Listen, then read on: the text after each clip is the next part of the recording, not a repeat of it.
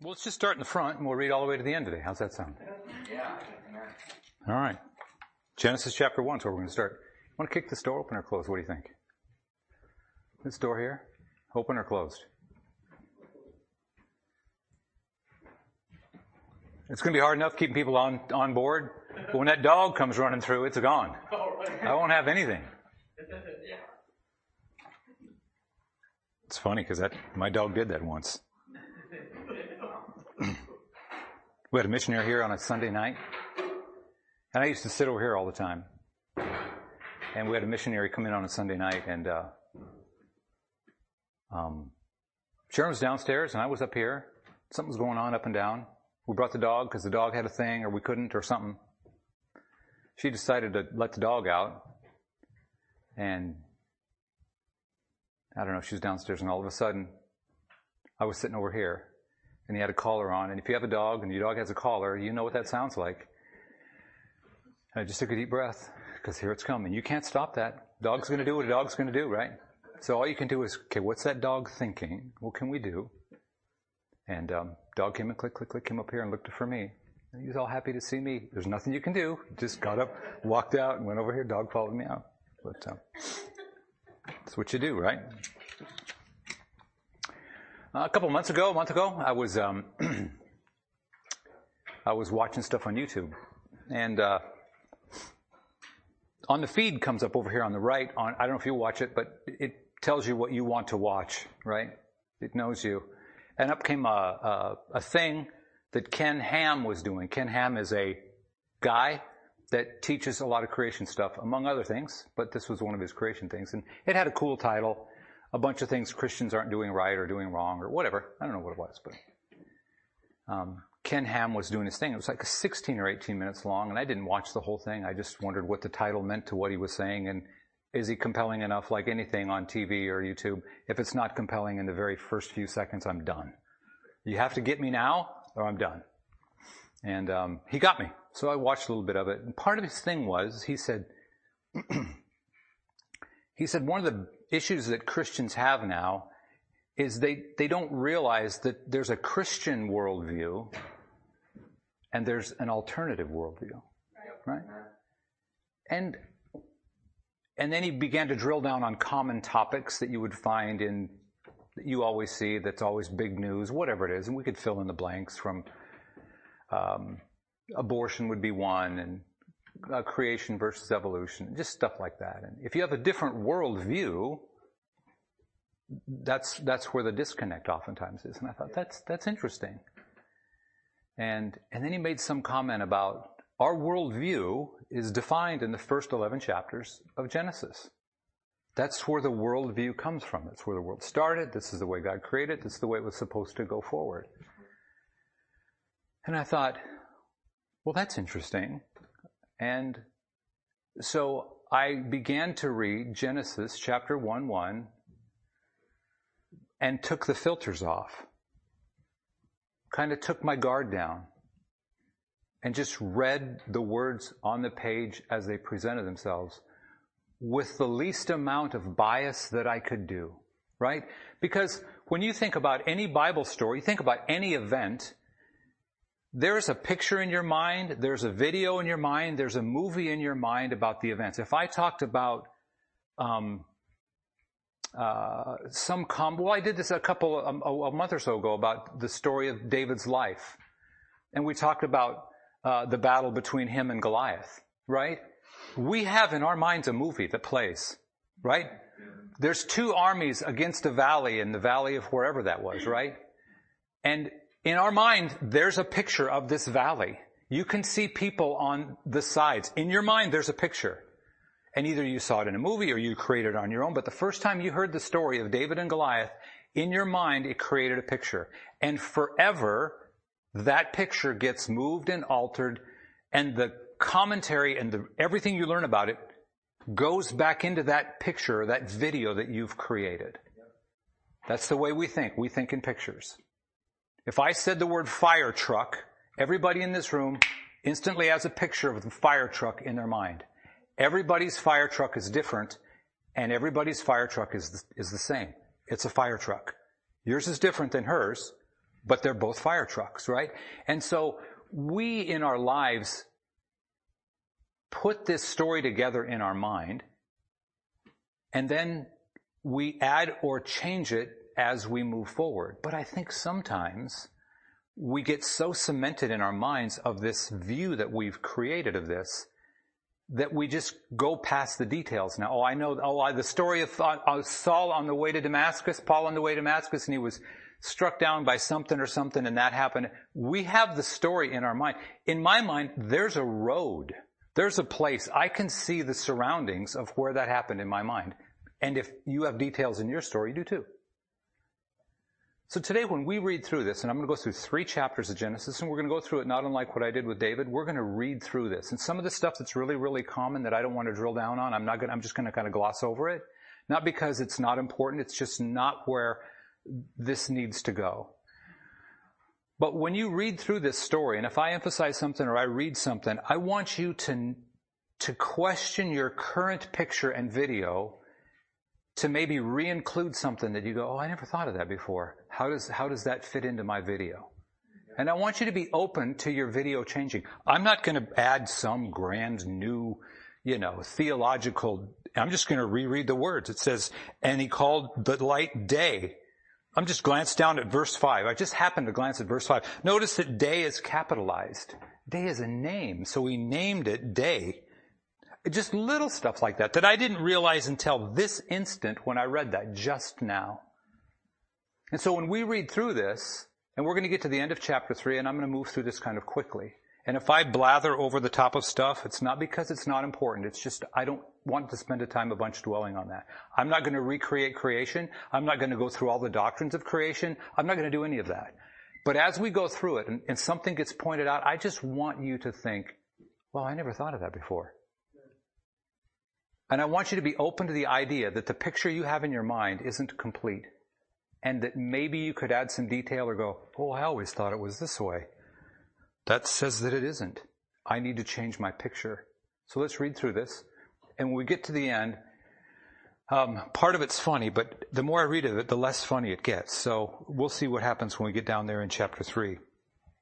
Here we go. Genesis 1 1, and I'm going to go quickly. So if you don't have a Bible, and you can read, I would encourage you to get a Bible in front of you and follow along. Because if you read it with your eyes and hear it with the sound, you get double the impact. So, in the beginning, God created the heaven and the earth. Notice heaven is singular here. I don't know why that's important, but it's singular here. Later it turns into plural. And the earth was without form and void, and darkness was upon the face of the deep, and the Spirit of God moved upon the face of the waters. And God said, Let there be light, and there was light. God saw the light, that it was good, and God divided the light into darkness, or light from darkness. And God called the light day, and the darkness he called night. And the evening and the morning were the first day. Remember, God created this whole place in six days. That was day one. He created light. Uh, verse 6 And God said, Let there be a firmament in the midst of the waters, and let it divide the waters from the waters. I don't know what that means. Let it divide the waters from the waters. Maybe you know. I don't know what that means. And God made the firmament, firmament and divided the waters which were under the firmament from the waters which were above the firmament. And it was so. And God called the firmament heaven and the evening and the morning were the second day. There's day two. Day three. And God said that the waters under the heaven be gathered together into one place and let the dry land appear. And it was so. Have you thought about that? And let the dry land appear, and it was so. What does that even look like? I don't know. And God called the dry land earth, capital E, and the gathering together of the waters he called the seas, and God saw that it was good. And God said, let the earth bring forth grass, the herb yielding seed, and the fruit tree yielding fruit after its kind, whose seed is in itself why did he put that in there? Whose seed is in itself? We have fruit now that doesn't have seeds in it. Did you know that? Did you know that? That we have fruit that you can go to the store and buy and it has no seeds in it and it will not replicate. Did you know that? That's what we've done to what he did. Right. Yeah. And by the way, it tastes good. You know, I'm not saying it doesn't taste good. Um, but that's not what he made. Just so you know. And the earth brought forth grass and herb yielding seed after its kind and the tree yielding fruit whose seed was in itself after his kind. And God saw that it was good. And the evening and the morning were the third day. So he did water, he did light, he did water, and now he did, uh, he did plants on the third day. And God said, let there be lights in the firmament of the heaven and divide the day from the night and let them be for signs and for seasons and for days and for years and let them be for lights in the firmament of the heaven to give light upon the earth as it was so. And God made two great lights, the greater light to rule the day, the lesser light to rule the night. He made the stars also, and God set them in the firmament of the heaven to give light upon the earth and to rule over the day and over the night, and to divide the light from the darkness. And God saw that it was good. And the evening and the morning were the fourth day. So it seems to me like he put space in motion there, right? What we call space or the universe. It seems like he kind of put it in motion there. That's what it seems like. And verse 20, and God said, let the waters bring forth abundantly, let the waters bring forth abundantly the moving creature that hath life. Verse 20, the first time in your Bible the word life is used. Notice that he doesn't use the word life to describe plants. Plants don't live. Plants grow and wither. Nowhere in scripture do plants die. They wither. I think that's interesting and the fowl that may fly above the earth in the open firmament of heaven. Verse 21. And God created great whales. Why did he single out whales? I don't know, but he did. Right? This is what God does. There's other stuff in the seas and the ocean. Why does he single out whales? And every living creature that moveth. Notice he says living creature that moveth. And to point out living here in a minute with a different word which the waters brought forth abundantly after their kind, and every winged fowl after its kind. And God saw that it was good. And God blessed them, saying, Be fruitful and multiply. God talked to the life, the living creatures, and God blessed them, saying, Be fruitful and multiply, and fill the waters of the sea, and let the fowls multiply in the earth. Verse 23, In the evening and the morning were the fifth day. And God said, let the earth bring forth living creature after its kind, cattle creeping and creeping thing, and the beast of the earth after his kind, and it was so. And God made the beast of the earth after his kind, and cattle after their kind, and everything that creepeth upon the earth after his kind, and God saw that it was good. And God said, let us make man in our image. Let us make man. This is all people, by the way, after our likeness, and let them have dominion over the fish of the sea and the fowl of the air and over the cattle and over all the earth and over every creeping thing that creepeth upon the earth. So God created man in his own image. In the image of God created he him. Male and female created he them. And God blessed them, and God said unto them, Be fruitful and multiply, and replenish the earth, and subdue it, and have dominion over the fish of the sea, and over the fowl of the air, and over every living thing, over every living thing, and over every living thing that moveth upon the earth.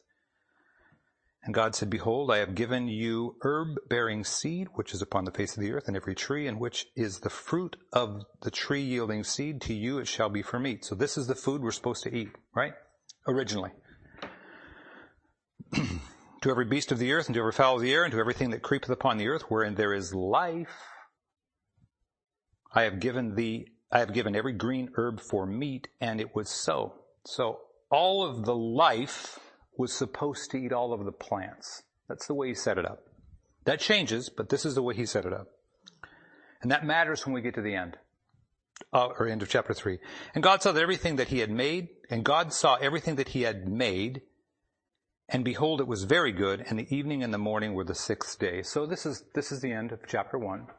It's kind of the chronology. It pretty much falls in chronological order. You can see he numbered the days. There's very significant chronology here. And that's kind of the chronology. Chapter two, we kind of go back and fill in the story a little bit here. So chapter two is also has a chronology, but it's not as, as, as rigid as chapter one. Okay? We're done to six days. We're six days into the planet. We're six days into the universe, if you will. And here we go. Thus the heavens, notice it's plural now. So when he split it all up with that firmament thing, we went from heaven to heavens. Okay. Ask Ken Ham. Ask Joe Brown.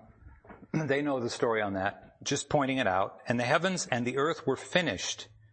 and all the host of them.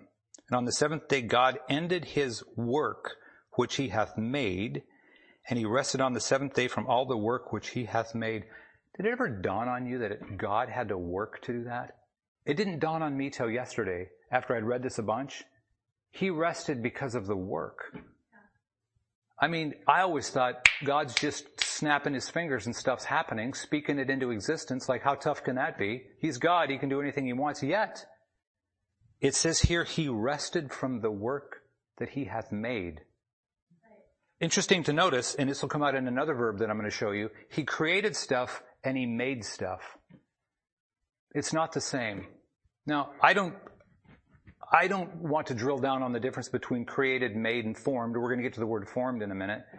I just want you to understand that they're not overlapping. Yes, created, made, and formed have a Venn diagram and some of that stuff overlaps. But God definitely uses three different words here to describe that. And, and so when you're in your little timeline in your mind of God making, creating, and forming stuff, just stick that in there and go, wait a minute. Did he create that or did he make that? Okay. And it can potentially be important. That's all I'm saying there. And I never really thought through this until I read it with the filter off and go, okay, what's in here this time, right? When you read this with your built-in bias, you're always going to read the same thing.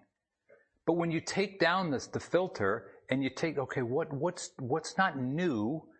What's always been here that I never saw, right? And on the seventh day, God ended his work. Verse chapter 2, verse 2, and God ended his work which he had made, and he rested on the seventh day from all the work which he hath made. And God blessed the seventh day and sanctified it because that in he had rested from all the work which God had created and made. So why does he say it differently in two different verses? I don't know, but he did, and there's significance there. So the next time you run across created or made somewhere else in your Bible, well, what is the difference? Why did he use this word here and that word there? That's all I'm asking you to do today. Is just put that in your storyline a little bit. Verse 4, these are the generations of the heavens, there it is plural again, and the earth when they were created in the day that the Lord God made the earth and the heavens. Notice he was created and made in the same verse. Just pointing it out.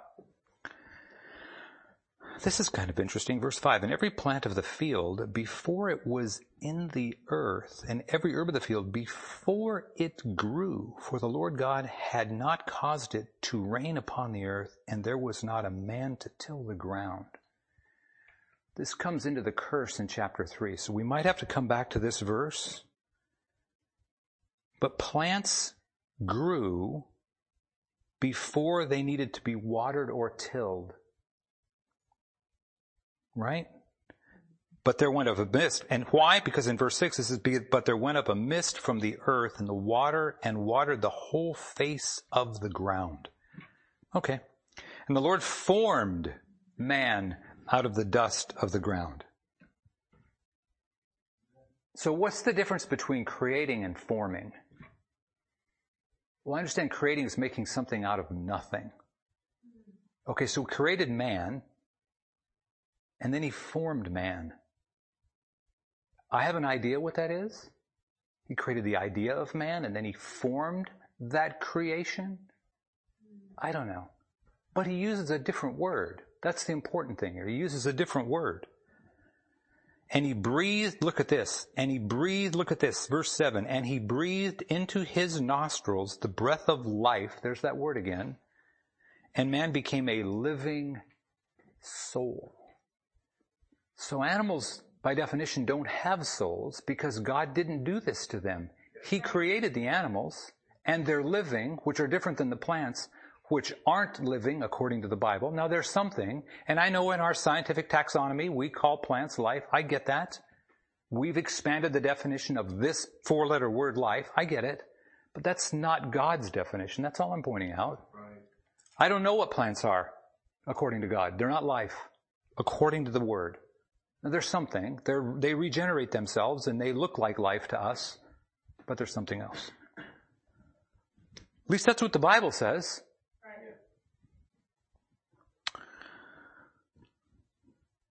Verse 8, and the Lord God planted a garden eastward in Eden, okay?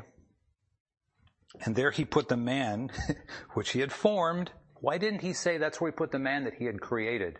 I don't know. But he says this instead.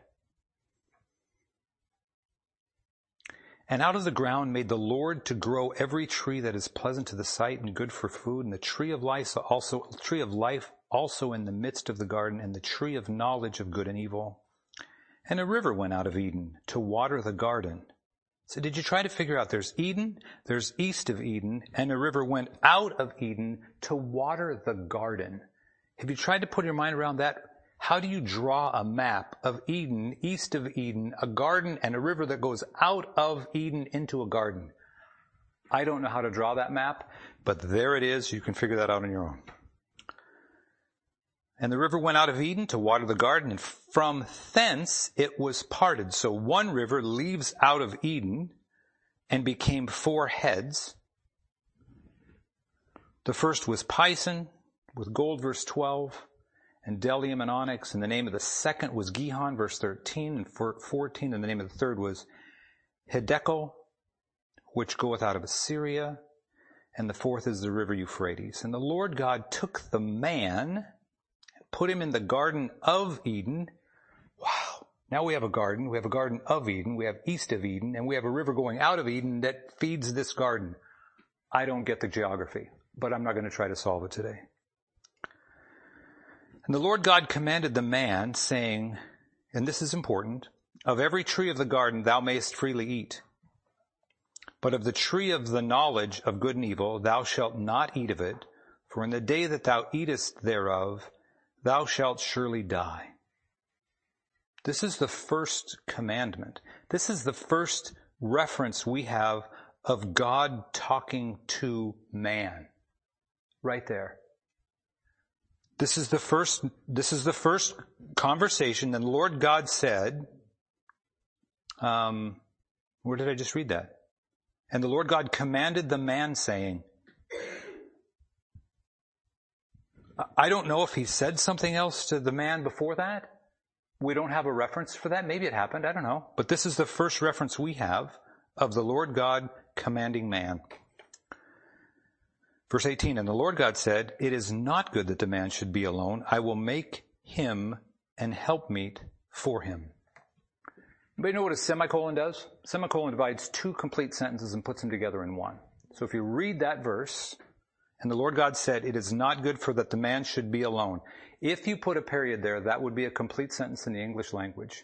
If you put a period there, and there isn't one, and I'm not suggesting that there should be one, there would be a second sentence in the sentence of Paul that said, I will make him an helpmeet for him. Okay? And I just read that incorrectly, by the way. I will make him an help meet for him. That's a second sentence. So let's just take that second sentence after the semicolon and do a little diagramming here if we can. This is third grade. This should be easy, right? What's the subject in that sentence? I. Thank you very much. What's the verb? Make. Will is an adverb to make. So the the whole sentence, if we just broke it down to, to subject, verb, and predicate, or subject, verb, and object, I will make, what is the object? Help. I will make help. Help is the object. He didn't make him. Him is the indirect object. I will make him and help meet for him. If the object of the sentence is help, God created woman as an help for man. Right. That is his, that is her purpose. That is what, and the word meet, by the way, is a word that is defined as specifically made or engineered for something. Right. So when two parts meet up, when the head meets the exhaust manifold, they meet exactly with the perfectly engineered head gasket that goes in there. When the intake manifold meets the top of the block and the sides of the head, it goes in there perfectly. They are mated to meet. You know what I think people read the sentence as? I think they think of help meet like help mate. Right. And I think they think helpmate. Oh yeah, they're my mate. I'm supposed to help them. like a soulmate or a roommate or a shipmate. Right? I think that's the way we think of this. I think we read this as helpmate, helpmeet. I have heard women say, I'm his helpmeet, using meet as the object, and it's not. Meet is the adjective that describes the object help. So if in your mind you have always thought of this, oh, I'm his helpmeet, like his helpmate, Help, I'm just a Black and Decker workmate. Hmm, hmm, hmm. I'll help him work. There's some truth to that. Yes, you are a help. But help is the object. Meet is the process and the decision making and the engineering behind the type of help you are engineered to be. You're not a mate. You're not his soulmate. She is not my soulmate. That doesn't exist. That's fiction. That's Hollywood. There is no soulmate. It's not in the Bible. So maybe it is, but it's worldly. It's worldview over here. It's not, it's not Bible view. It's somebody's view. Okay. And if that works in your little princess land, oh, oh, oh I'm going to meet my soulmate someday and I'm going to get married. You can think that. That's the worldview. You're welcome to think that. I just think that there's probably a better view. Can I go there? So it's important that you understand this isn't helpmate, workmate, soulmate, shipmate, roommate. No, no, no.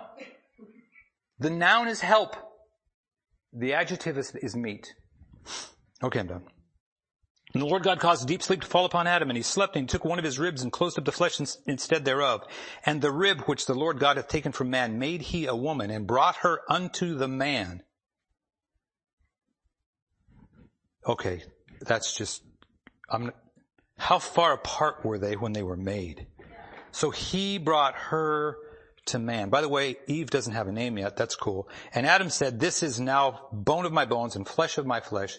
She shall be called woman, capital W, which is interesting, because she was taken out of man, capital M.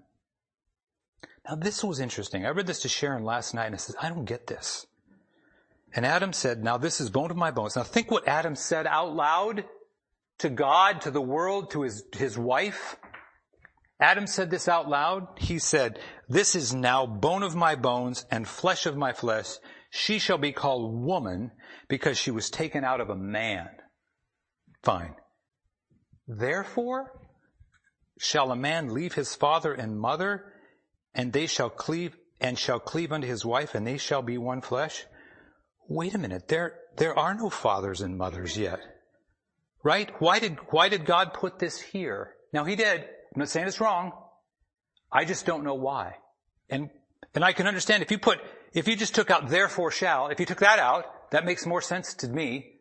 Just lowly guy on the planet reading the book. A man shall leave his father and mother. I get that. I get that. I understand the process behind that. I understand what that means.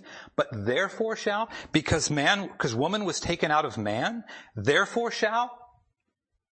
Do you understand my disconnect here? How, how does this man, woman coming out of man turn into therefore shall a man leave his father and mother and shall cleave unto his wife and they shall be one flesh. I understand the idea of cleaving and, and becoming one flesh. I get all of that. But therefore, because of this action in the previous verse, that's why this exists? I'm not questioning it. I'm just trying to understand it a little better. Okay? Now read verse 25, and I, I want you to read verse 25 and uh, I'm just going to read verse 25 and just read this like an adult because we're going to get down to this in a minute, okay? And they were both naked, the man and his wife, and were not ashamed. I don't want to drill down on this, but later it becomes, it's interesting what this means.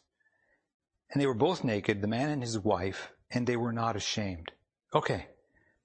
Now, verse 3, or chapter 3, and this is where we're going to really get to the end of this, okay? So what do we have? We have creation, we have forming, we have making, we have resting, we have all of that. That was the first week. And then we go back and we kind of backfill that story a little bit, right?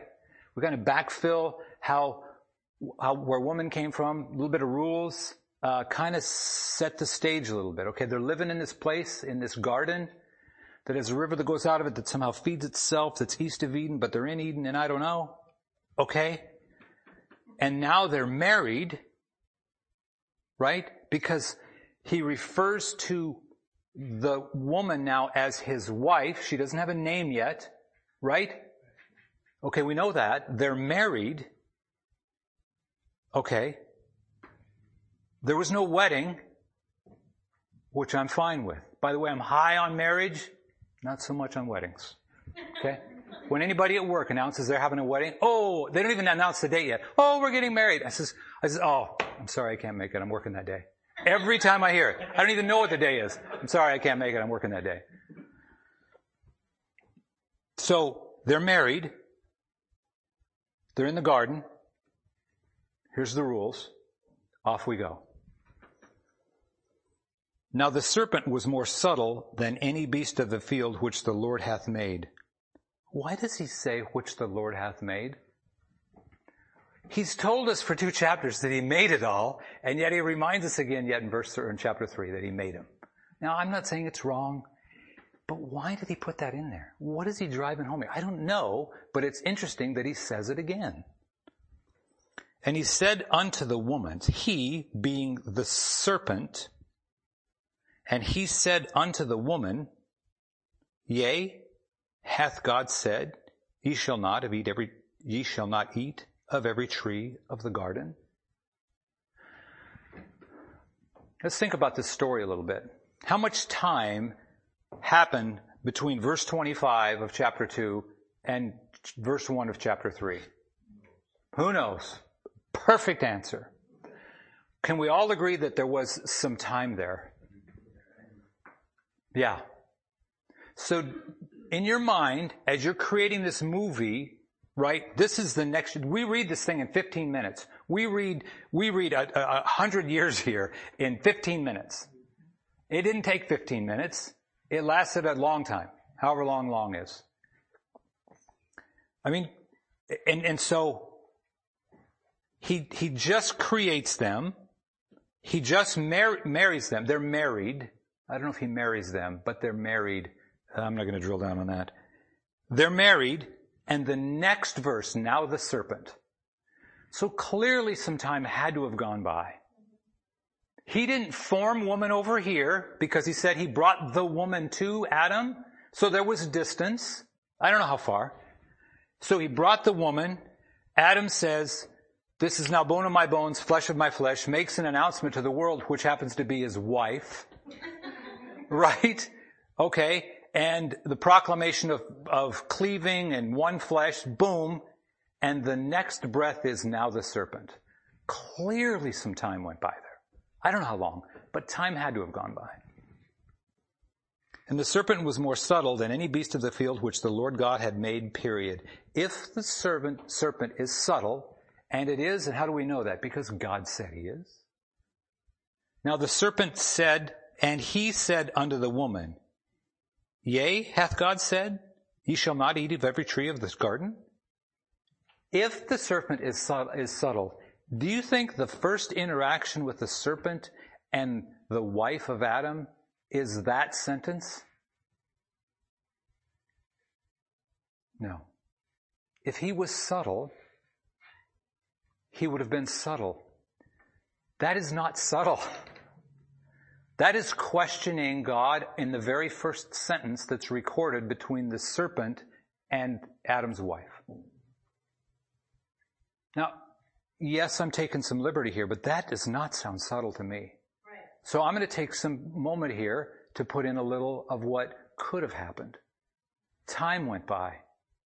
A lot of time went by.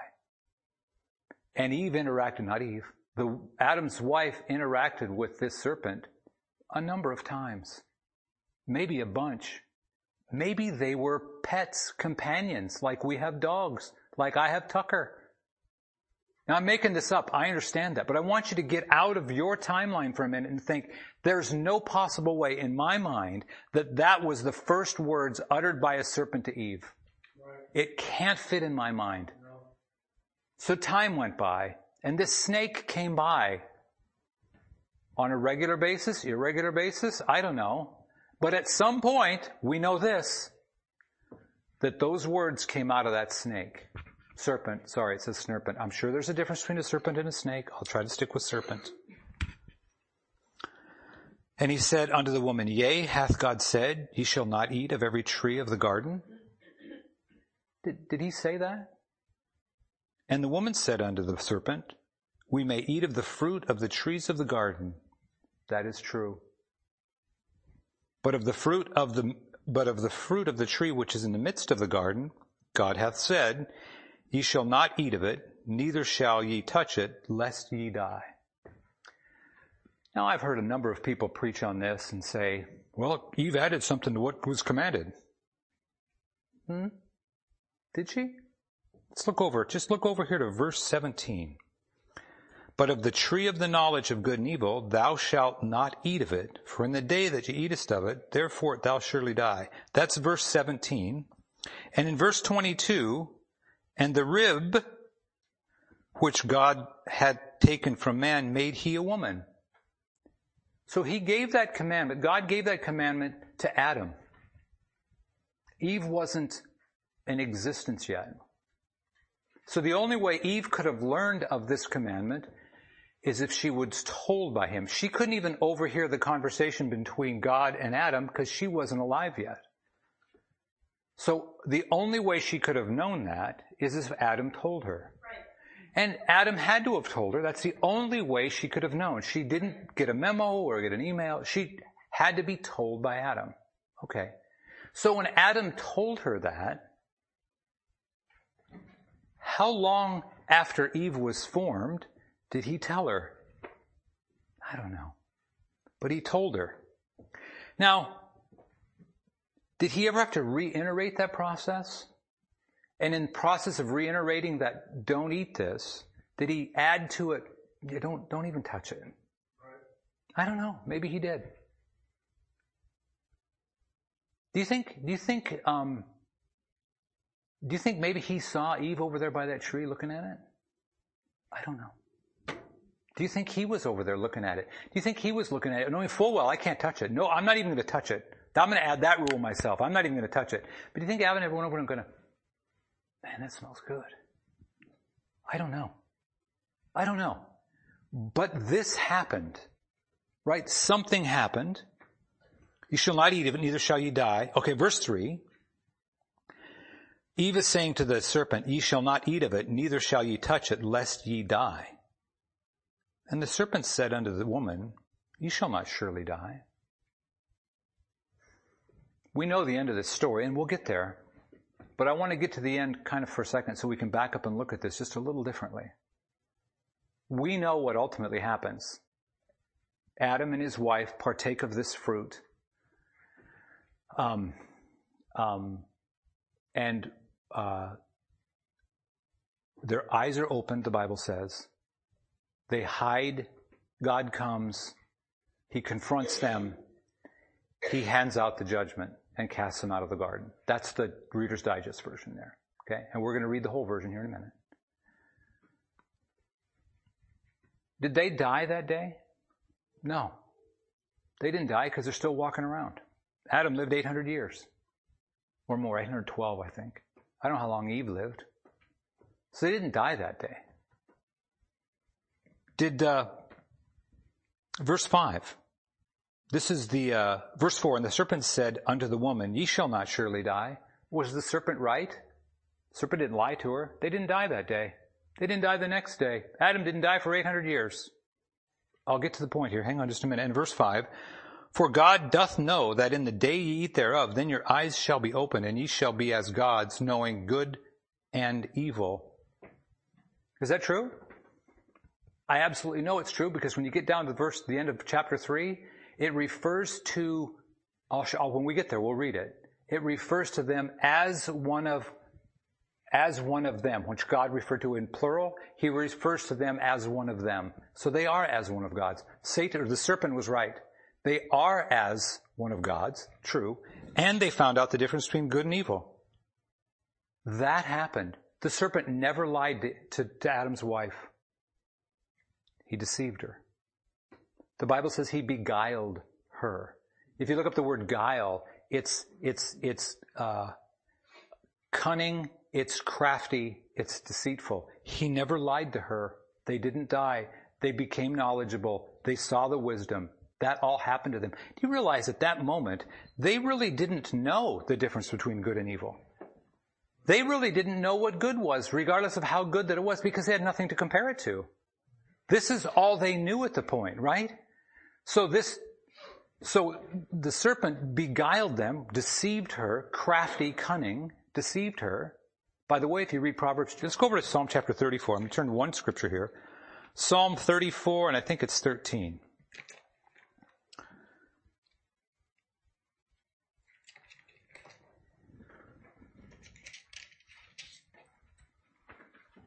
Psalm 34, 13. Keep thy tongue from evil, comma, and thy lips from speaking guile. Guile is deceitfulness, is craftiness, is cunning. It's, it's, it's designing your speech in a way to represent one thing but actually elicit another. That's what guile is. It is evil. Right there it says it is evil. The next verse, depart from evil and do good. So even though the serpent was telling the truth, it was evil. And I just want you to understand, I think we do that too. We do that to manipulate our kids into do, getting what we want out of our kids. We do that to our parents to manipulate our parents to get out of them what we want. Our employer, our employees. Sometimes we're less than truthful or we're completely truthful with absolute ill intent. And that's what the serpent was. I just want to point out, I've heard that preached a bunch of times. The, the serpent never lied to Eve. Everything the serpent said is true. Yet it was deceitful and evil at the same time. And when the, women saw, when the woman saw that the tree was good for food, and that it was pleasant to the eyes, and a tree to be desired to make one wise, she took of the fruit thereof, and did eat, and gave also unto her husband with her, and he did eat. How did that happen, guys? Have you thought about that? How, how, what were the mechanics? How did that process get executed? Were they both over there walking around? Oh, there's that tree again. Hey, have you ever looked at how those, have you ever looked how the leaves form right out this, did you ever notice that there's kind of fuzz on there like a peach? Did you notice that? No, I didn't see that. You'll notice that some of these on this knowledge of good and evil, you see how it turns red here on this side, but it, it stays kind of yellow. Did that conversation come up? How did Adam and his wife get to a place, physical place, where they were in proximity of this tree and a decision was made to reach out and select one? Was Adam there? I don't know. Did she take one and cut it in half and give it to him? Did she pick three or four or five and come back with a basket of other fruit? They didn't have baskets. Maybe they did. Well, they learned how to sew. We'll show you how sew comes in. So did she have some type of uh, device with which she could transport multiple pieces of fruit to the garden? How often did they eat? I don't know. But this happened. And now Adam is faced with a choice. Did she beguile Adam? I don't know. But it happened. Right? There's fruit. It said they ate it together with her and also and gave also unto her husband with her, and he did eat. If you read this chronologically, it looks like she ate it first and gave some to him, and maybe that happened. Yeah. Kind, kind of looks like she ate it first. So she eating it, and, and Adam goes, What do you got there, honey? What is that? Oh, just try it. How did that happen? We know one thing. She said something to him. And I'll show you how it happened, how we know that. And the eyes of them were both opened. This is, this is, this is figuratively, right? This is not physically. Verse 7, and their eyes were both opened, and they knew that they were naked, and they sewed fig leaves together and made themselves aprons. They had to be long enough in the garden to learn how to sew. Why did they have to learn how to sew? What caused them to learn how to sew? What were they sewing together? How did they know they could sew? How did that happen? How long did that take? Time, folks. This took time.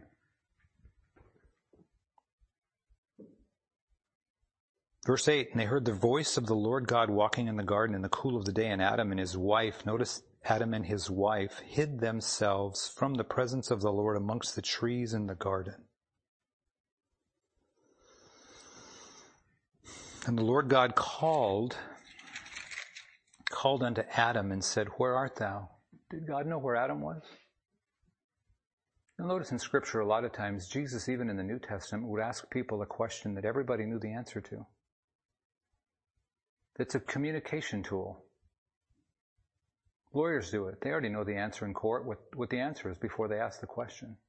They're not trying to get to the truth, they're trying to open a conversation. A little tidbit. If you're ever in a situation where you don't want to answer the question, ask your own. Because the person asking the questions in the conversation is in charge. Just so you know. Where art thou? And he, or Adam, said, I heard thy voice in the garden, and I was afraid, because I was naked, and I hid myself. Did he hide himself from God because he was afraid? Or did he hide himself from God because he was naked, or was it both? And then the question comes in who told thee that thou wast naked? Okay, the last verse in chapter 2 said they were naked and they were not ashamed. So something happened there. I don't know what happened, but something happened there. This new knowledge of good and evil is upon them. How long did it take after they partook of the fruit until this happened? Long enough to sew, And when they were sewing, man, hurry up, hurry up. I know he's coming. He comes in the cool of the day. Did that happen? How did this happen? Did they feel guilty at that point? Did they think they were going to be cool? Were they coming up with a story to tell God? What happened from the man this tastes good? What just happened? From that point, till when God showed up in the cool of the day. How long did that take? Did they eat it in the morning? I don't know. And he said, Who told thee he was naked? Verse 7 or verse 11. Hast thou eaten of the tree wherefore I commanded thee that thou shouldn't not thou not eat? Did, did God know the answer to those questions? Of course he did. But this is how you drill down. You ask questions that have obvious answers rhetorical questions as we call them. And the man said, The woman whom thou gavest to be with me, she gave me of the tree, and I did eat. Now, did what was the nature of the way he said that back to God? Was he accusing God? Was he was he repentant? Was he remorseful? Was he guilty? what was in his mind as he was saying that? That he was afraid because they hid themselves. So on some level, you see what I'm saying? I don't know what he was feeling, thinking, emotionally experiencing at that point. But he'd been thinking about it a while because he had time to make fig leaves and sew them together. I don't know, was this an excuse? Did he come up with it on the moment? Did God put that on his mind to say that so we would talk about it 6,000 years later? I don't know. Maybe all of it's true. And the man said, The woman, and in verse 13, and the Lord said unto the woman, What is this that thou hast done? Man, that's strong. I mean, I, I've shouted at my dog, What did you do? I've been mad at my kids. What did you do? But for God to look you in the face and say, What is this that thou hast done? Man, that's just strong. And the woman said, The serpent beguiled me, and I did eat. Did she take her excuse from Adam and blame somebody else? I've heard that preached a bunch. Maybe she did. I don't know. But I know this, that's what she said. And she was right. The serpent did beguile her. So she didn't lie to God. And the Lord God said unto the serpent, and here's where he doles out the punishment. And the Lord God said unto the serpent, Because thou hast done this, thou art cursed above all cattle and above every beast of the field. Upon thy belly shalt thou go, and dust shalt thou eat all the days of thy life. That was the curse given to the serpent. So I have reason to believe that the serpent didn't crawl on his belly up until then. Because he wouldn't have said that if he, now I don't know what the serpent looked like before. I don't know. But he didn't look like the serpent we have now. Something happened to all serpents that day. Verse 15. I don't even know what it means. I've heard it preached 20 times in my life. I don't know what it means. I'm not even going to weigh in on it. Verse 16. Now he's handing out the punishment to the woman. Unto the woman he said, I will greatly multiply thy sorrow and thy conception. In sorrow thou shalt bring forth children, and thy desire shall be unto thy husband, and he shall have rule over thee. So a couple, three things happened here. Sorrow didn't exist until that verse. God invented sorrow in that moment. That's where sorrow comes from. I looked up the definition of sorrow, and sorrow is that painful mental emotion that you experience after the loss of something good.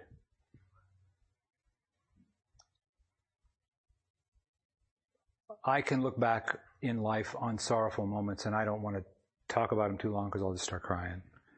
Because they're real. And there's people in this room that are in that or very recently removed from that. People that have lost spouses and mothers and children. And it's hard. It's hard.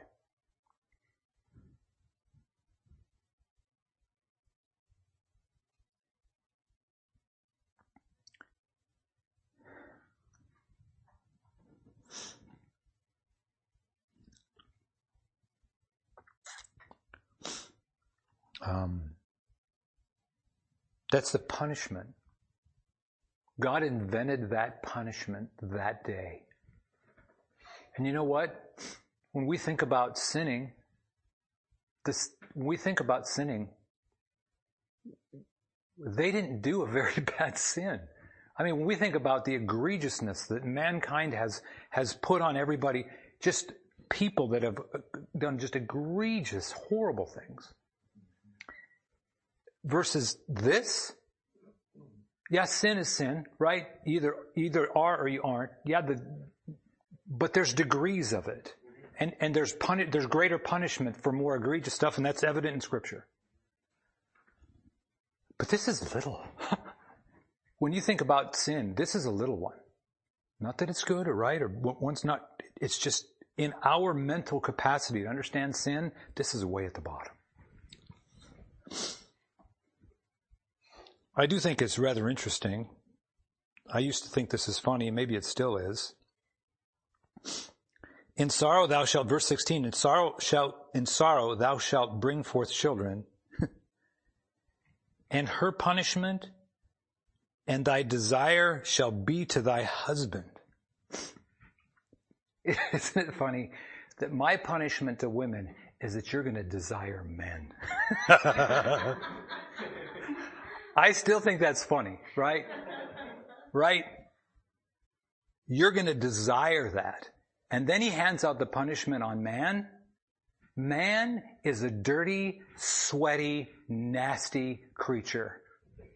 And guess what, woman? You're going to like it. That's sorrow, though. It makes me think now, after reading this this past week, he invented sorrow as a punishment for us.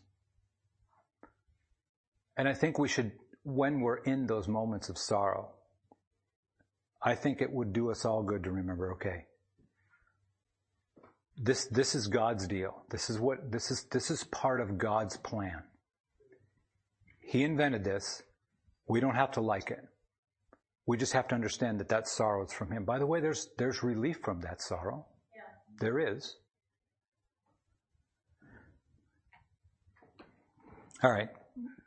And he shall have rule over thee. So her punishment was uh, sorrow in childbirth. You're going to desire this guy to be nasty and sweaty, and he's going to rule over thee. Um, and Adam's and unto Adam he said, "Oh, this is this is brutal right here. This is this is brutal." When you think about a husband-wife relationship and the punishment that they're going through, right? They had a perfect life and they messed it up. And this is what he says out loud to Eve, maybe the serpent who's nearby, and Adam, and to the whole world because we have it recorded here. This is what God said to Adam. And this is brutal. Because thou hast hearkened unto the voice of thy wife. That's what he said first. If that isn't powerful, why, why is all this punishment coming down? Why is this happening? Because thou hast hearkened to the voice of thy wife. And, and basically, he hearkened to the voice of his wife and not the voice of God. I get that. Right? That's the comparison he's making here, because he talks about the voice earlier. This is, he, he, they, they heard the voice in the garden. They hid from the voice of God. So there's a reason why he uses the word voice here, because they hid from the voice of God. I mean, it's just, it's just the whole powerful, the, the overlapping themes of voice and words and speaking. It's, it's huge here. Because thou hast hearkened unto the voice of thy wife and hast eaten of the tree which I have commanded thee, saying, Thou shalt not eat of it, cursed is the ground for thy sake. That ground out there is cursed because Adam hearkened unto the voice of his wife and not unto God. In sorrow shalt thou eat of it all the days of thy life. Think about that for a moment. Sorrow is that mental anguish that you experience from the loss of something good. Do you realize that Adam would never reach over to a peach tree and pop off a peach and eat one ever that good again? Ever. Ever because thorns and thistles and cursed is the ground. He got booted out of the, the garden. You're on your own, buddy. And what does it say here in verse 18? Thorns and thistles shall it bring forth unto thee, and thou shalt eat the herb of the field. In the sweat of thy face shalt thou eat bread until thou return unto the ground, for out of it was taken, for dust thou art, and unto dust thou shalt return. And Adam called his wife's name Eve, because she was the mother of all living. What? He created all the animals before he created Eve, and now she's the mother of all living? I don't know. But she is, that's what the Bible says. And unto Adam also, and unto his wife did the Lord make coat skins, coats of skins and clothed them. If she had time to befriend a serpent over time, and there was no evil and there was no death. And she didn't see other animals kill and eat other animals because all the animals ate plants. How horrific must this scene have been when God killed some animals and hung their skin on them for clothing? That's just, that's just, that's just harsh. And verse 22, and the Lord God said, Behold, the man has become as one of us. Remember? Behold, man has become as one of us. Remember when the serpent beguiled Eve and said, You'll become as gods, knowing good from evil? Did that happen? Sure did, because in verse 22 it says it happened. The Satan, the serpent didn't lie to Eve. This is right there. Because the man is become as one of us to know good and evil. And now, lest he put forth his hand and take also of the tree of life and eat and live forever. Therefore the Lord God sent him forth out of the Garden of Eden to till the ground from whence he was taken. So he drove him out of the, so he drove out the man, and he placed at the east end of the Garden of Eden cherubims and a flaming sword which turned away every, turn, turned every way to keep the way of the tree of life. I, I reflect on this story and what what hits me is in sorrow, that sorrow comes from this, what we call original sin. By the way, the word sin is never brought up in these chapters, but we know that it is. And this sorrow that we all experience day to day came from that. Before that, there was no sorrow. And I think when we reflect on some of those very sorrowful moments that we have, remembering back on the, the things that were good that we don't have access to anymore, whether it's a loved one or an event or a place or a thing or a time, that sorrow is from God.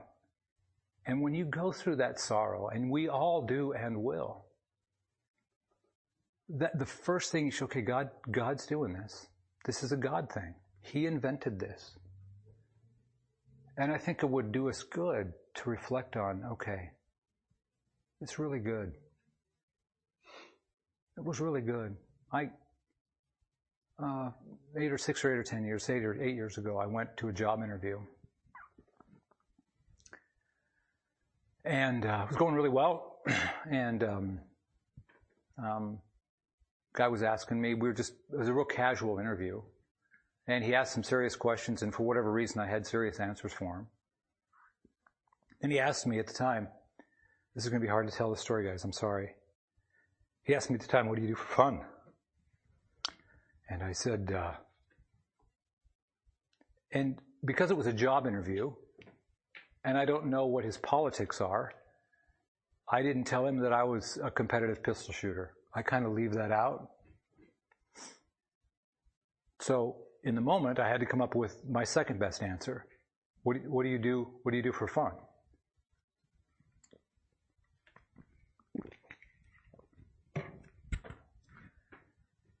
And I had a dog. And he had just died, just a couple days earlier. And I just sat in that interview and cried like a baby. Because that dog meant so much. And I know it's just a dog. I know that. And I remind myself that it's just a dog. But it changed the way I parented. It changed the way I thought about everything. Because when you have a relationship with a dog, it's, it's, it's uh, a, and if you've ever had one where, man, the dog knows what you're thinking and you know what it's thinking. It's just awesome because you don't have to instruct it anymore. It knows. It knows you, you know it. It starts acting this way, so that means it wants to do this. And you go there, okay, he wants to go over there. So if I just let him out of the car, he's going to go over there do what he wants to do, and then he's going to do what I want to do. And that's going to last for a while, and then, then he's going to want to do what he wants to, so I'll let him. And, and we get this thing going, and it's awesome. And then the dog wasn't there anymore. And it was so powerful in that interview. And he said to him, he said, you know, death begets life. And he says, that feeling that you're having that is so strong should remind you how good it was. And it is. How good it was. Because if there was no sorrow, there was no good. Sorrow, by definition, is that grieving, empty, hollow, harsh feeling that you experience from the loss of something good. That sorrow reflects on all the good that was there. And although it was a punishment to Adam and Eve, it was a reflection on how good they have it. Sorrow is going to come your way. You really need to focus and reflect on how good, the, the more grievous it is, the, the more it should remind you of how good it was. God let them have the garden. He gave it to them, right? That sorrow is going to come. Just reflect on how good it was that God allowed you to have that how much it benefited you. And use that, that sorrow that God invented on that day of original sin to, to remind you of how good that God has for you. It's gone. Mom's gone. The, the dog's gone. Your children are gone. That event, that house, that life, your your wife that died, or, or, or your whatever took your life, or your it was it was good because God made it that way. And I just want you to reflect a little bit on that today and and look back on this story maybe through a little bit different light. That maybe that timeline you created over the past, maybe maybe it wasn't the way you think that it was. And there's always more in there. There's, come on, I read over it fast. I didn't drill down on all those verbs and all that. There's just not enough time. But the takeaway, if there is one tonight, is that sorrow that we'll all experience, or maybe we're currently experiencing. That's, that's a God thing. He invented that. And it, it really is a reflection on how good we have it with God. Let's pray. Lord, thanks for this this time, opportunity to share this in Scripture, Lord, I just pray that we'd be mindful of what you want us to do, how we are to live our life, and how to deal with that sorrow when it comes our way. Lord, provide us safety and travel. In Christ's name we pray. Amen.